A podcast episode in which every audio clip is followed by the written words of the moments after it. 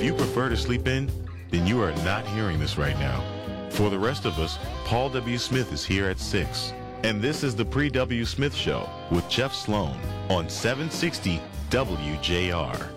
All right, welcome. It's Friday, April 28th. This, by the way, the last, not only the last day of this week being Friday, but also the last weekday in April. Next time we go to work Monday morning, it'll be May.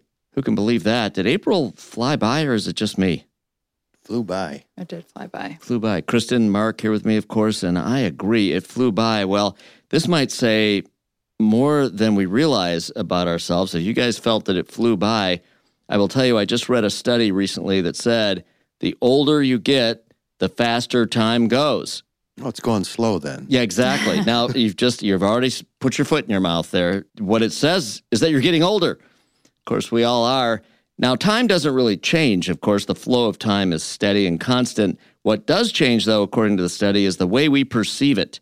And the way we perceive time passing as we get older is that it moves much more quickly. So if you're feeling like April went faster than March, or that April this year went faster than April last year, you're getting older. Okay? I'm just here to tell you, you're getting older.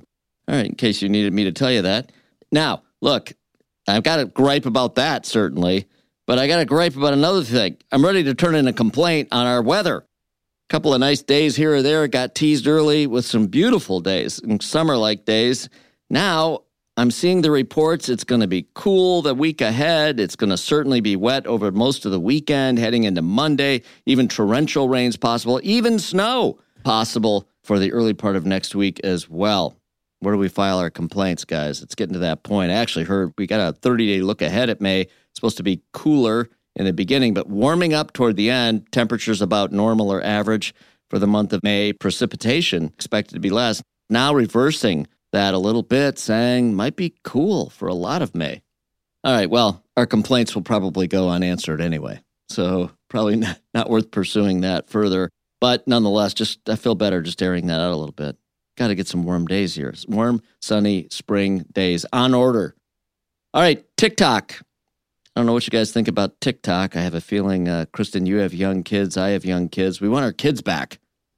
Well, that is true. we want our kids back. That is true. Boy, I'll tell you what. Now, of course, the concern over TikTok is not just that. That's the least of the worries. The concern really relates to whether or not the Chinese are gaining some advantage over us by getting good data out of that app. Of course, TikTok owned by ByteDance, Chinese-based company. They get access to all the data, patterns of behavior and interests of Americans and what they're posting, what they're liking, what they're following and uh, they use that information to gain some sort of advantage. Who knows what? Kind of scary to think about. But the Wall Street Journal has just reported that 46% of Americans are now in support of a nationwide ban.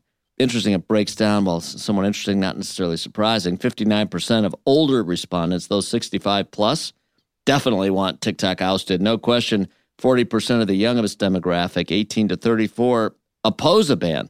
So as you get older, more want it ended. As they get into the younger demographic, of course, who's the majority of users of the app, they don't want it banned. Or at least half of the population of younger people, 18 to 34, don't. We want our kids back, right, Kristin? I'll take it. Yeah. Uh, yeah. Yeah, and we need to be able to get Mark's attention better because he's on that TikTok app all day. Here we go. Here we go. All right. Hey, we've got some good news about Michigan engineering schools, Kristin.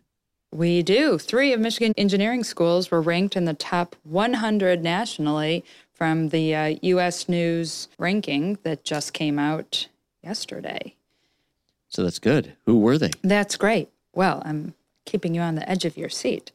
As you can maybe guess, University of Michigan College of Engineering is the best engineering program in Michigan. It actually ranked number seven overall on the list.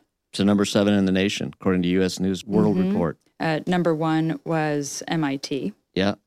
Michigan State ranked number 68 overall, and specifically the agriculture engineering program ranked number 14 nationally, and Michigan Tech ranked number 82.